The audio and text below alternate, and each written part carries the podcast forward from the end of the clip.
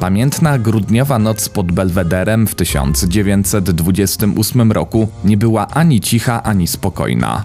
Pogrążone w mroku i smagane deszczem drzewa wskazywały drogę tajemniczemu zabójcy. Jego ofiarą był doświadczony żandarm Franciszek Koryzma, który stał na straży bezpieczeństwa samego Józefa Piłsudskiego. Zagadkowe, do dziś niewyjaśnione zdarzenie wciąż rozpala umysły badaczy II RP.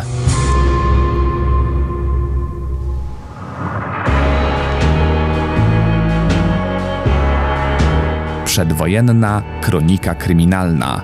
Zapraszam, Kamil Barnowski. Odcinek pierwszy. Mord belwederski. Zbrodnia w cieniu marszałka Piłsudskiego.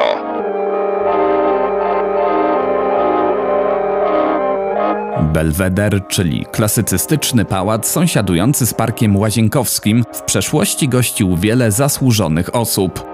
Jeszcze przed przebudową należał do króla Stanisława Augusta Poniatowskiego, a w XIX wieku kilka razy rozbrzmiewały w nim dźwięki fortepianu, na którym grał genialny Fryderyk Chopin. Zaraz po odzyskaniu przez Polskę niepodległości, ta okazała rezydencja została siedzibą naczelnika państwa Józefa Piłsudskiego. Osiem lat później, po przewrocie majowym, marszałek zamieszkał w niej jako minister spraw wojskowych razem z rodziną. Piłsudscy zajmowali pierwsze piętro oraz prawe skrzydło belwederu, gdzie spały ich córki Wanda i Jadwiga. Na tyłach budynku, w bezpośrednim sąsiedztwie łazienek królewskich, znajdował się zamknięty ogród belwederski. Przed niepożądanymi gośćmi zabezpieczało go solidne ogrodzenie z żelaznych prętów. Choć Józef Piłsudski nie chciał ochrony osobistej, wszyscy współpracownicy wiedzieli o nieudanym zamachu na jego życie w Lwowie, a także późniejszym zastrzeleniu prezydenta Narutowicza w 1922 roku. Trzeba było zadbać o to, żeby nie doszło do kolejnej tragedii. Dlatego zorganizowano służbę aż trzech różnych podmiotów: żandarmerii, kontrwywiadu wojskowego oraz policji państwowej. Pierwsze z dwóch wymienionych działały w obrębie Belwederu, natomiast policjanci stróżowali poza jego terenem. Funkcjonariusze z Urzędu Śledczego, którego naczelnikiem był wówczas Wacław Suchenek-Suchecki, mieli za zadanie wyłapywać podejrzane jednostki kręcące się wokół zamkniętego kompleksu. Ogółem każdej nocy nad spokojnym snem marszałka czuwało przynajmniej 20 wyszkolonych osób, Oprócz nich o ład i bezpieczeństwo dbali też cywilni dozorcy Parku Łazienkowskiego.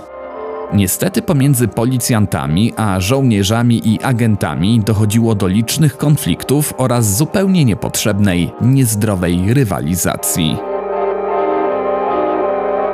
Bohater tragicznych wydarzeń był żandarmem przydzielonym do komórki ochronno-kontrolnej, nazywanej Wartą Belwederską.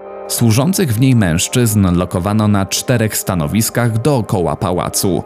Pierwszy posterunek znajdował się przy bramie głównej, drugi od strony północnej, trzeci ciągnął się wzdłuż wschodniego tarasu, a czwarty od strony południowej, czyli w okolicy prawego skrzydła. Każdy z punktów działał całodobowo w systemie zmianowym, a szybkie połączenie z wartownią zapewniał system dzwonków. W ciągu dnia, żeby zniknąć z oczu Piłsudskiemu, żandarmi pełnili służbę dyskretnie, w pewnym oddaleniu od rezydencji. Natomiast po zapadnięciu zmroku przemieszczali się bliżej jej murów.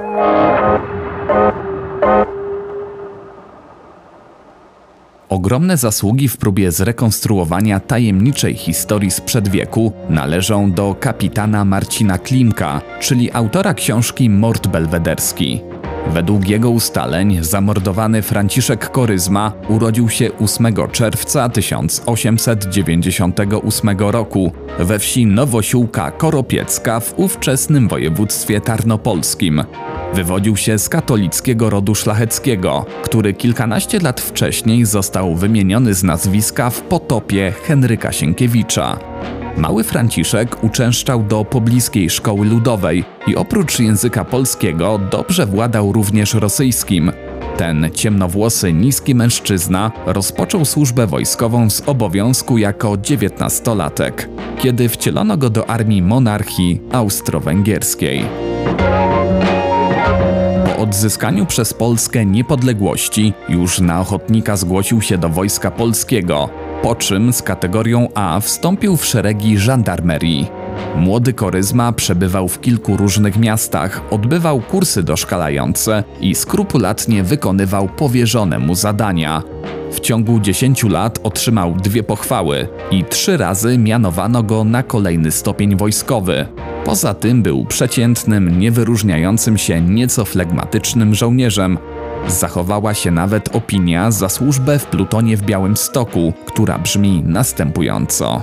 Stosunki osobiste kawaler, niezadłużony, oszczędny. Zachowanie się w służbie bez zarzutu, w pracy pilny i sumienny. Zachowanie się poza służbą taktowne i na miejscu. Stopień fachowego wyszkolenia dostateczny. Przy większym nakładzie pracy dobry. Zastosowanie wiedzy w praktyce na ogół mierne. W wiedzy ogólnej braki. W 1925 roku Franciszek został przeniesiony do pierwszego dywizjonu żandarmerii w Warszawie. Razem z kolegami zabezpieczał ważne uroczystości, odbywał patrole i uczestniczył w konwojach. Rok później został mianowany na tytularnego starszego żandarma. Mniej więcej w tym okresie zaczął się spotykać ze Stefanią Korzeniecką, która razem z rodzicami i dwoma braćmi mieszkała przy ulicy Szarej. Dobiegający trzydziestki żołnierz był bardzo lubiany przez całą rodzinę ukochanej i często korzystał z jej gościny, zwłaszcza w wolne dni. Zgodna para zaręczyła się i zaplanowała ślub na styczeń 1929 roku. Ponadto młodzi chcieli kupić sklep kolonialny, więc oszczędzali na ten cel pieniądze. Koryzma dbał też o swoich bliskich z dawnej Galicji. Pisał listy, nadawał przelewy, a młodszego brata planował sprowadzić do stolicy i wspomóc w dalszej nauce.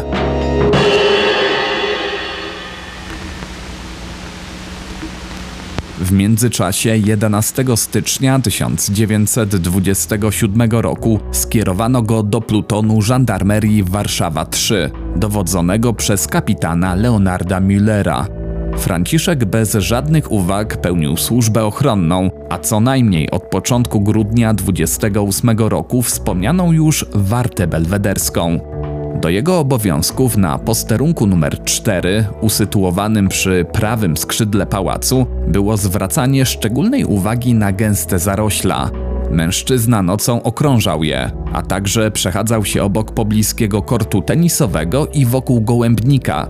Utrzymywał kontakt z sąsiednim posterunkiem numer 3 oraz łączność wzrokową z żołnierzem przy głównej bramie. Wokół belwederu świeciły się lampy, dlatego stanowiska żandarmów były doskonale widoczne. Ubrani w ciepłe płaszcze, uzbrojeni w karabiny i bagnety żołnierze, nie mogli z nikim rozmawiać. W przypadku problemów mieli obowiązek wezwać wsparcie za pomocą strzału alarmowego. Przepisy zabraniały przeładowywania broni, a przed oddaniem niekontrolowanego strzału chronił zawsze zamknięty bezpiecznik. W razie pojawienia się niespodziewanego osobnika, strażnicy przyjmowali tzw. Tak postawę gotuj broń, która polegała na ustawieniu się w lekkim przysiadzie i rozkroku, wysunięciu trzymanego oburącz karabinu lufą w stronę zbliżającego się i położenia palca na języczek spustowy. We wtorek 4 grudnia 1928 roku około 22.30 Koryzma pożegnał się z narzeczoną, wsiadł do tramwaju i odjechał, ponieważ niebawem miał rozpocząć służbę. Zapowiadała się dość nieprzyjemna, ponura noc. Pod muchą wiatru, który poruszał gałęziami starych belwederskich drzew, towarzyszył deszcz ze śniegiem. Komendant warty pierwszą kontrolę żołnierzy odbył 50 minut po północy. O godzinie 1.30 mężczyzna przygotował do wyjścia kolejną zmianę, w której znajdował się m.in. Franciszek. Żandarm zachowywał się zupełnie normalnie, bez oznak zdenerwowania. Po dotarciu na swoje miejsca strażnicy rozpoczęli patrolę. Kolega z posterunku numer jeden, nie widział w tym czasie koryzmy. Prawdopodobnie dlatego, że ten częściej chodził wokół gołębnika niż w pobliżu bramy. Po drugiej, kolejny z wachmistrzów przeprowadził wpis w książce meldunków i razem z komendantem warty dokonał następnej kontroli. Mężczyźni dotarli do Franciszka dokładnie o 2.10. Dowiedzieli się, że wszystko jest w jak najlepszym porządku, więc zawrócili w swoją stronę. Na sąsiednim posterunku numer 3 służbę pełnił mało doświadczony żandarm Antoni. Po odejściu wachmistrzów usłyszał dziwne szmery dobiegające z krzaków nieopodal gołębnika, tuż pod ogrodzeniem tarasu. Później zeznawał. Nie był to wyraźny jakiś ruch lub odgłos, z którego wnioskować można by, że się tam porusza jakaś osoba. Nadmieniam, że w tym czasie padał deszcz ze śniegiem, to też tym bardziej nie mogłem zdawać sobie sprawy, czy ktoś tam porusza się, czy też szmer ten powstał skutkiem wiatru lub deszczu. Doszedłem w to miejsce do ogrodzenia i przez dłuższą chwilę, około trzech minut, patrzyłem się i nasłuchiwałem, czy czego nie zobaczę lub nie usłyszę. Ostatecznie podejrzane dźwięki więcej się nie powtórzyły, więc Antoni wrócił na stałą trasę. Kiedy spojrzał na zegarek, była druga trzydzieści. O tej porze marszałek wciąż ubrany drzemał w swojej sypialni, która znajdowała się na pierwszym piętrze pałacu. 15 minut później ulicą Belwederską jechały dwie furmanki podążające na targ warzywny. Po parku łazienkowskim naprzeciw drugiej strony rezydencji spacerował stróż i jego spuszczony ze smyczy pies. A żandarm Antoni z posterunku przy tarasie był w połowie swojej drogi odwrócony plecami do koryzmy. Żołnierz nagle usłyszał okrzyk stój oraz kilka szybkich strzałów. Osiemnastoletni woźnica furmanki jako jedyny z oddali zobaczył błyski towarzyszące niespodziewanym hukom. Wartownicy i agenci, którzy przybiegli przed prawe skrzydło pałacu, byli świadkami strasznego obrazu. Franciszek Koryzma leżał niemal w poprzek kasztanowej alejki ogrodu, około 40 metrów od okien belwederu. Spoczywał bez ruchu na wznak, a przy lewej nodze miał przeładowany karabin z otwartym bezpiecznikiem oraz nabojem umieszczonym w lufie. Na odchylonej głowie żandarma znajdowała się czapka, której daszek został przestrzelony przez środek. Pocisk trafił prosto w czoło. Ułożenie zwłok zostało później uwiecznione przez fotografa. W ubraniu zamordowanego znaleziono około 18 zł, znaczki pocztowe, kartkę z poborami i drobne przedmioty osobiste. Żołnierze natychmiast powiadomili pogotowie ratunkowe, pluton żandarmerii Warszawa 3, stołeczną komendę oraz urząd śledczy Suchenka Sucheckiego. Rozpoczęło się przeszukiwanie terenu. W międzyczasie na miejsce tragedii przybył lekarz, który stwierdził zgon.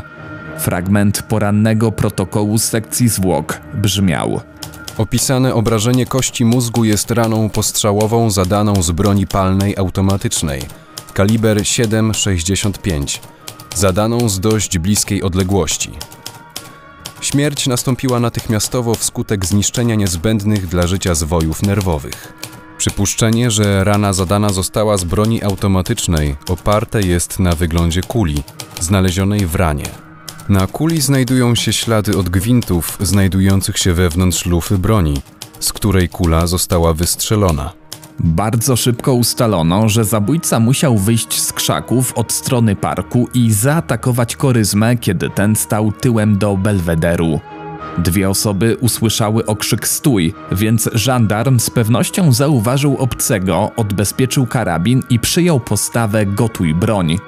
Gdyby jednak został zabity stojąc w ten właśnie sposób, upadłby nie na plecy, a na twarz, przygniatając karabin.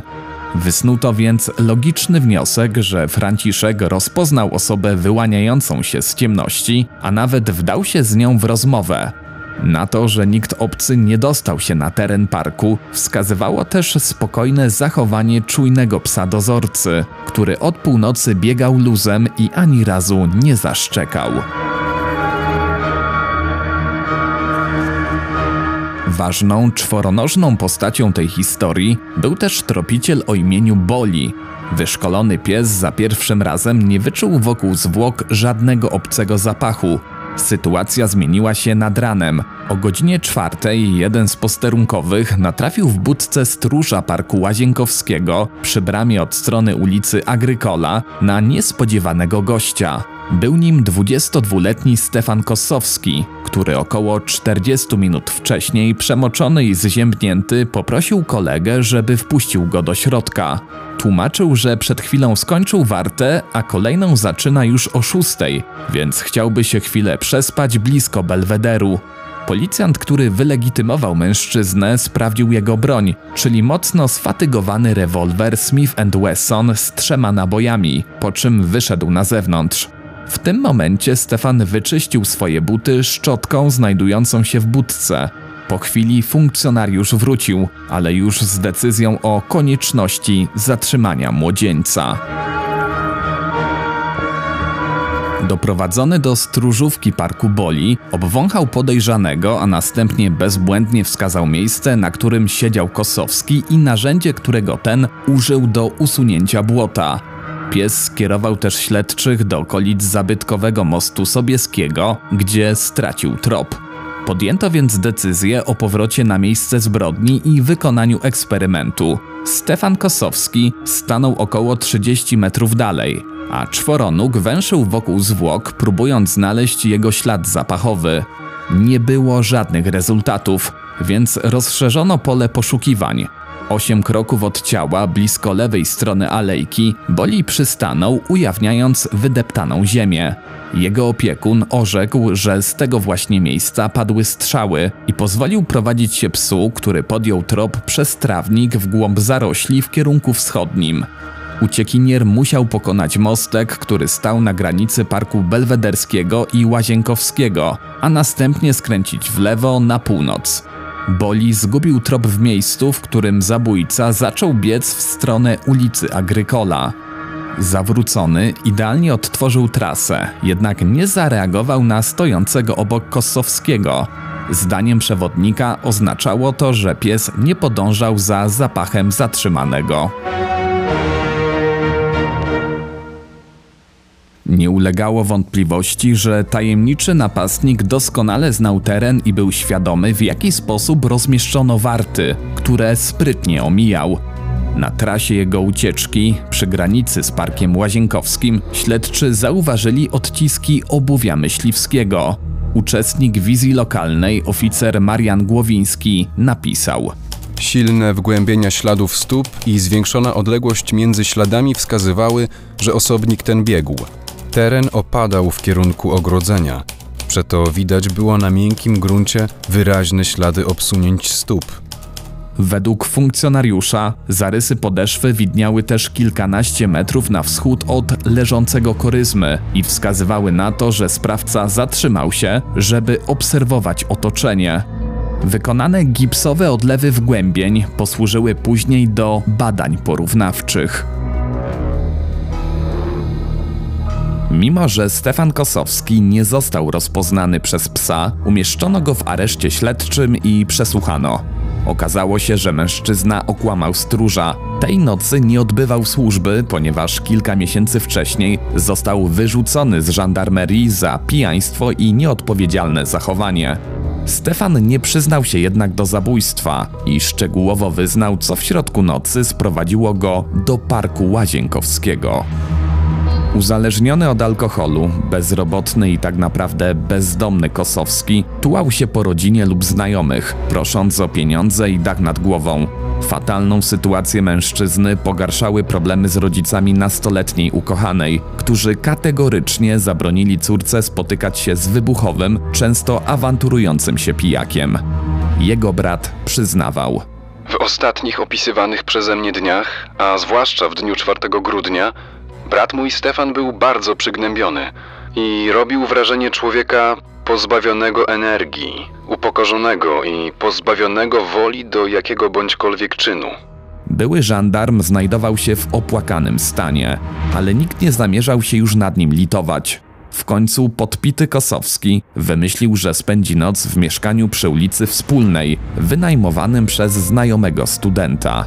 Chociaż okazało się, że Żaka nie ma w domu, bo poszedł do kina, Stefan zdołał przekonać go sposie do swoich racji. Powiedział jej, że dopiero co przyjechał pociągiem do Warszawy, a bagaż zostawił na dworcu, po czym jakby nigdy nic położył się do łóżka kolegi. Kiedy już po północy student wrócił z seansu, razem z pozostałymi współlokatorami wyrzucił natręta z lokalu. Kosowski błąkał się mokrymi ulicami miasta przez kolejne dwie godziny, aż zdesperowany udał się do budki stróża w Parku Łazienkowskim. Wartownik nie wiedział, że były żandarm od dawna nie pracuje w ochronie pałacu, więc wpuścił go do środka. Funkcjonariusze musieli sprawdzić alibi aresztowanego, ale Warszawa huczała już od plotek, a prasa zaczęła drukować różne, często niesprawdzone informacje. Dwa dni po morderstwie Gazeta Robotnicza podała. Według wyników śledztwa zabójstwo żandarma Koryzmy dokonane zostało na tle zemsty osobistej. Kossowski przypisywał Koryzmie przyczynienie się do usunięcia go ze służby państwowej. Zaraz też po usunięciu się ze służby odgrażał się Koryzmie, że zemści się na nim w wyrafinowany sposób. Tymczasem specjaliści orzekli, że pistolet Smith Wesson, który należał do Stefana, był częściowo niesprawny i miał kaliber 8, a nie 7,65 mm. Ponadto zabezpieczone ślady obuwia nie pasowały do rozmiaru stopy podejrzanego.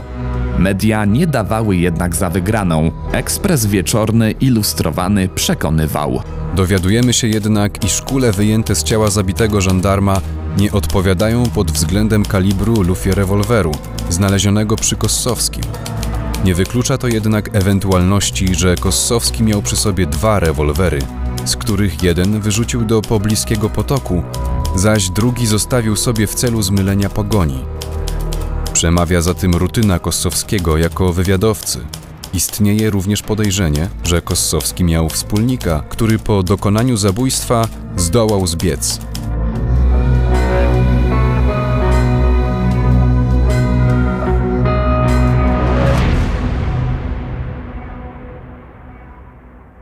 Oprócz Stefana Kosowskiego, w toku śledztwa przesłuchano oczywiście wiele innych osób, w tym samego marszałka Piłsudskiego.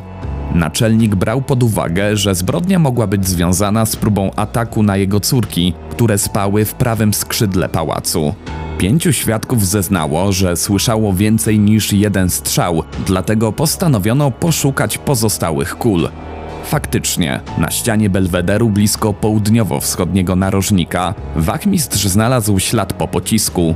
Podobny, świeży otwór razem z nabojem znajdował się w kasztanie rosnącym z lewej strony alei, na której znaleziono koryzmę.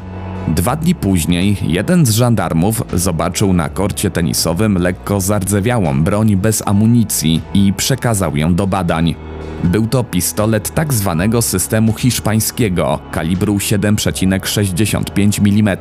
Wkrótce biegli potwierdzili, że zarówno kula, która trafiła strażnika, jak i ta wyjęta z drzewa, zostały wystrzelone z tej właśnie broni. Mówiono, że Kosowski był z nią widywany, więc przeprowadzono drobiazgowe dochodzenie. 10 grudnia wyszło na jaw, że istotnie podejrzany przez pewien czas miał niemal identyczny pistolet, ale o innym numerze seryjnym, który po wydaleniu ze służby przekazał kapitanowi Millerowi. Na korpusie pordzewiałej broni nie znaleziono żadnych odcisków palców. Nigdy nie wyjaśniło się, dlaczego sprawca właśnie w takim miejscu porzucił narzędzie zbrodni i czemu nikt nie odnalazł go w trakcie wcześniejszego przeczesywania terenu. Biorąc pod uwagę, że magazynek na 9 naboi był opróżniony, deszczowej nocy mogło z niego wyjść o wiele więcej pocisków niż się spodziewano.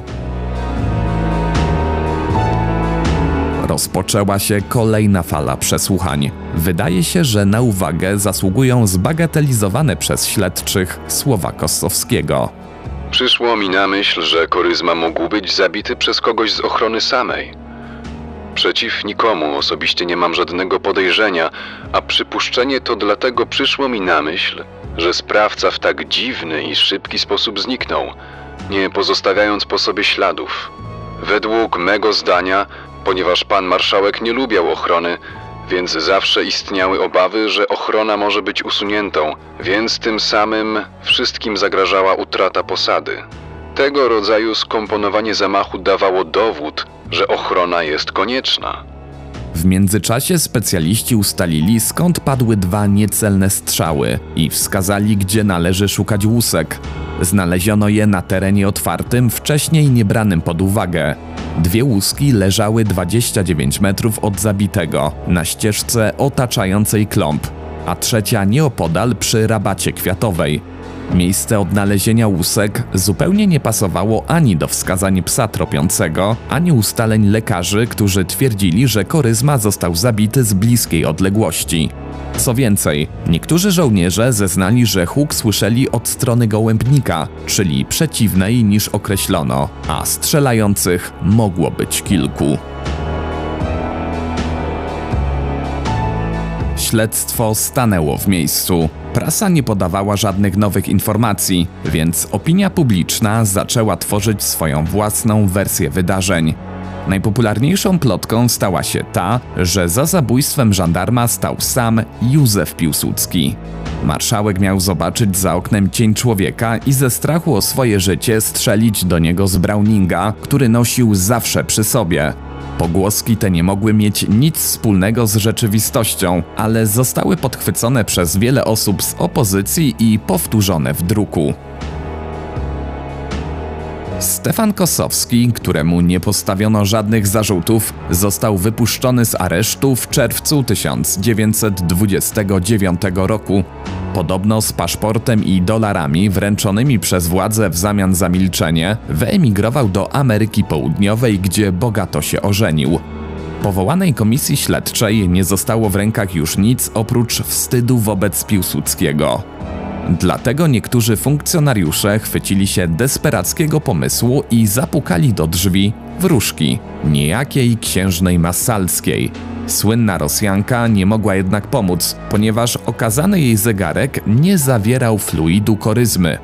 Drugim wyborem śledczych była wróżka Tamira, która przepowiadała ze szklanej kuli. Kobieta dotknęła zegarka i powiedziała tylko, że żandarm nie żyje. Trzeci jasnowic, aspirant Simon, przedstawił bardziej szczegółową wizję oraz imię zabójcy, które miało brzmieć Franciszek. Żadna relacja wróżbitów nie miała wpływu na dalsze postępowanie, choć jak się potem okazało, ostatnia z nich mogła zawierać cząstkę prawdy.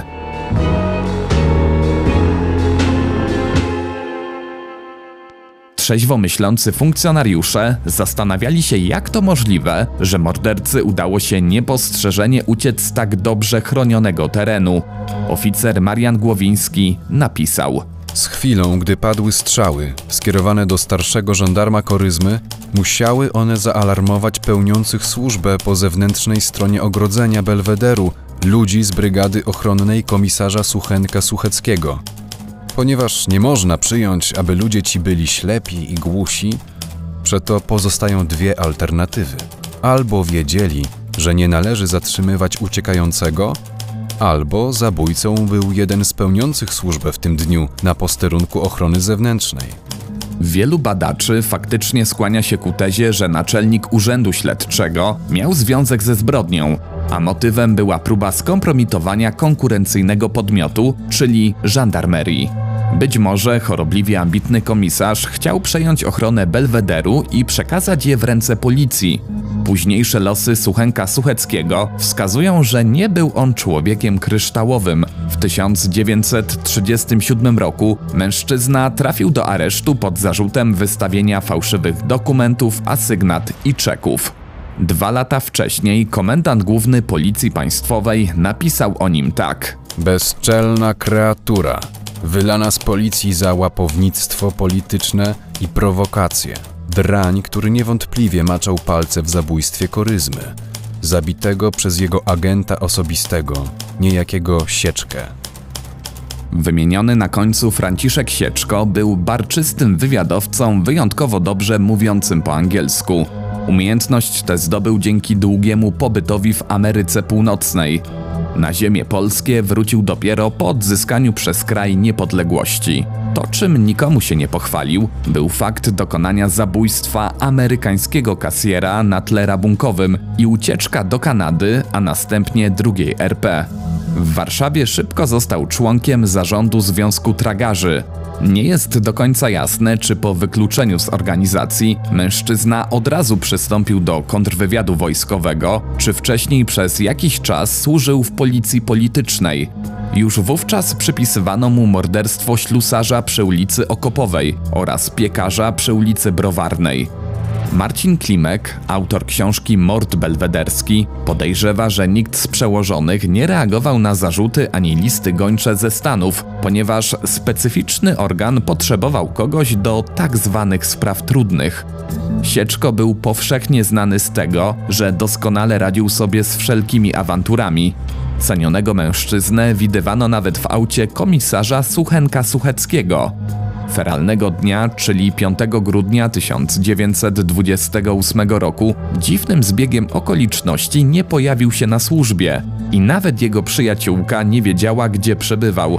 Według oficjalnych informacji Sieczko wykorzystał urlop okolicznościowy, a wrócił do pracy po dwóch lub trzech dniach z gotowym alibi.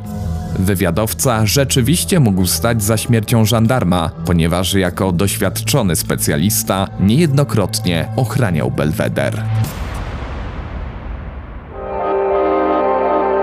Dwa lata po głośnym morderstwie dziennikarze podchwycili plotki krążące o nowym podejrzanym i rozpoczęli własne śledztwo.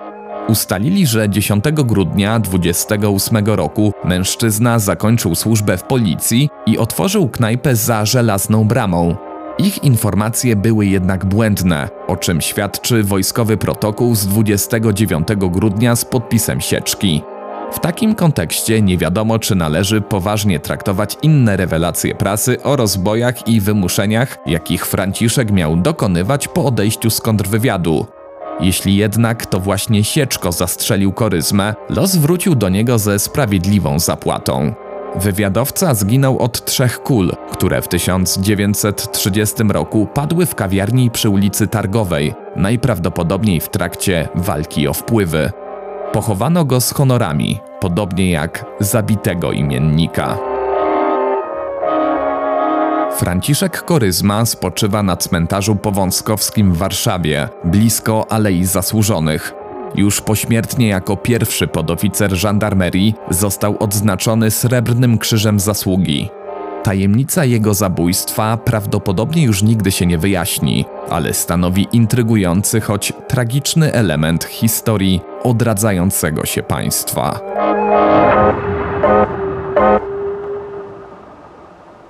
Pamiętajcie, że następny odcinek przedwojennej kroniki kryminalnej już w przyszły wtorek o 19 na kanale Opowiem Ci historię. Obecność obowiązkowa. Do usłyszenia. Pełna lista źródeł, na podstawie których powstał ten materiał, znajduje się w opisie odcinka.